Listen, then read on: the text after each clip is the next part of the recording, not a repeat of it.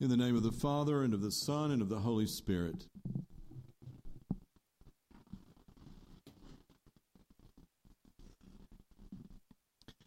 Today we have a gospel treat the famous Beatitudes, Jesus' list of conditions of blessedness at the beginning of his Sermon on the Mount.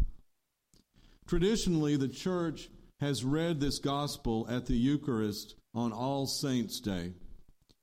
It's a happy coincidence that we are also reading it on the day of our annual parish meeting, which is a local gathering of saints, followers of Jesus, sanctified in baptism and sealed by the Holy Spirit, who come together to give thanks for what God has done, is doing, and will do. Despite Protestant reluctance to focus on saints, in response to historical abuses of this practice.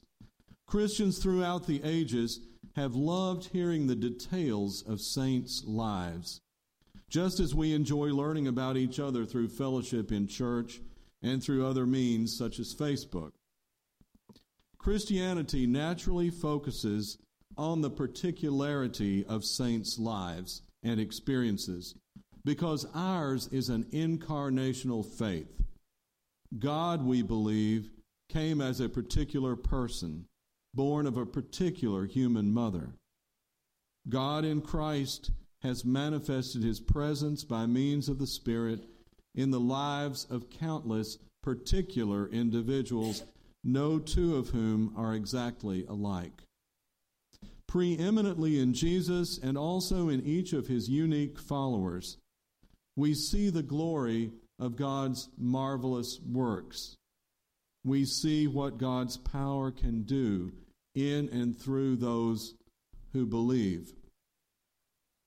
We saw that, by the way, yesterday in uh, Dr. Bob Lindbergh's uh, funeral service. You know, it's not very traditional in the Episcopal Church for, for us to talk a lot about the person who has died, uh, but there was a fair amount of that yesterday, and actually, it was a very inspiring story. No two stories are alike. And uh, this was the story of uh, a saint's uh, development, shall we say, with a, a happy outcome. And this uh, power of God working through unique individuals is best brought home to us like this through examples of those who are blessed as the Beatitudes describe. Today, I want to highlight one of these who is not on any church's list or calendar of saints, but who is a saint nonetheless. Her name is Annette Dove, D O V E. She is a 60 year old African American woman in Pine Bluff, Arkansas, whose greatest passion is to do all she can to help vulnerable young people succeed in life, despite the odds against them. She is driven to do this work because she has been there herself. After becoming pregnant at 16 and dropping out of school, she earned her GED and then a college degree. She became what one reporter called a star special education teacher.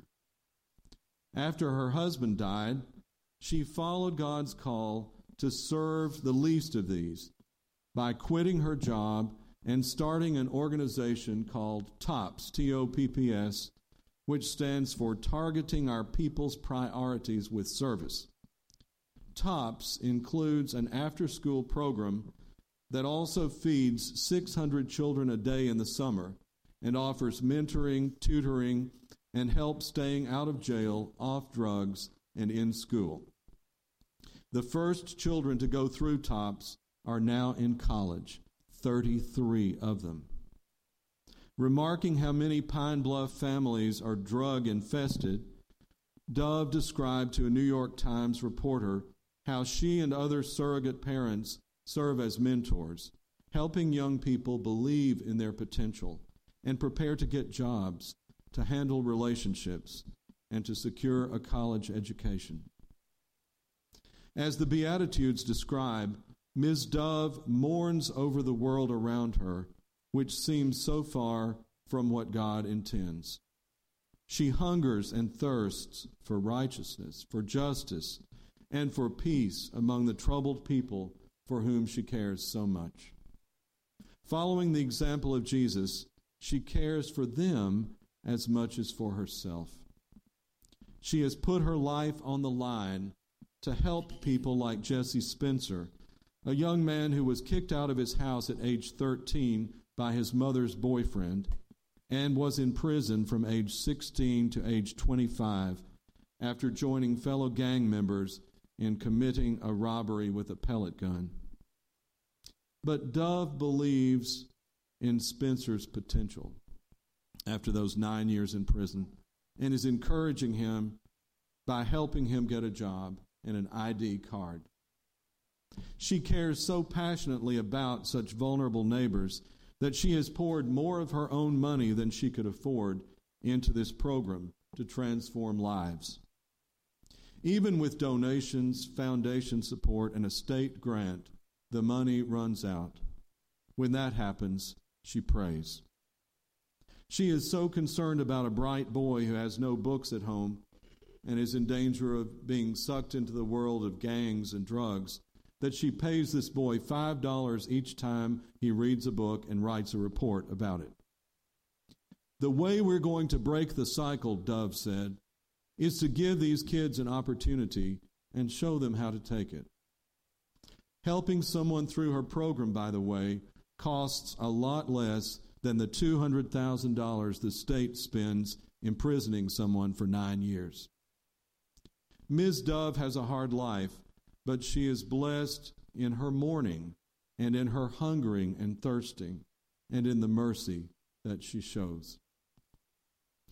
The qualities she exemplifies, which are described in the Beatitudes, are, of course, qualities that characterized Christ himself.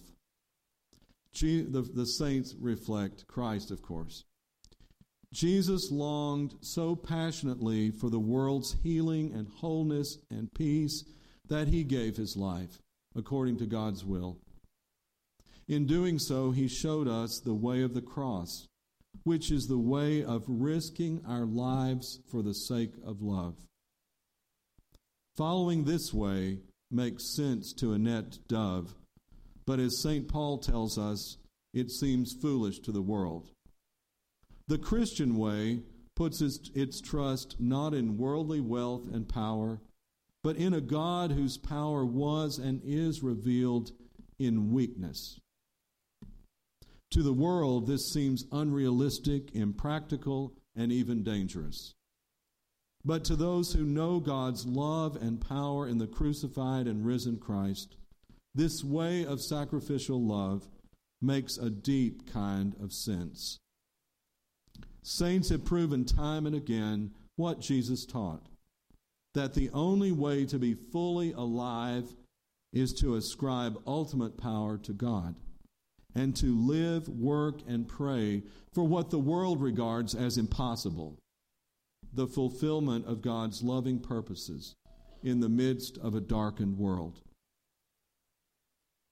Our way of doing this will probably differ from Annette Dove's approach but we pray that it is no less passionate, no less active, and no less grounded in faith that God's way can and will prevail. That's her faith. That's what motivates her. We are not doing our job, so to speak, if the world doesn't regard us as at least a little peculiar. One author talked about the challenge of being odd. And, and that's, some of us have had some practice at that. As, as the Dominican theologian Timothy Radcliffe put it, there should be something about Christians that puzzles people and makes them wonder what is at the heart of our lives. Without our lives being in some way odd, if we just conform, then our words about faith will be vacuous. In other words, if we don't go against the world's grain a little, if contrary to the Beatitudes, we act as though everything is all right the way it is, people may have trouble taking our faith seriously. The philosopher Charles Péguy tells the story of a man who died and went to heaven. When he met the recording angel, he was asked, Show me your wounds. He replied, Wounds? I haven't got any. The angel said, Did you never think that anything was worth fighting for? Like Annette Dove and all the saints, we follow a wounded Lord who fought for the right and died, but nevertheless prevailed. God give us grace more and more to put our lives on the line for the sake of love, knowing that in the Lord our labor is not in vain.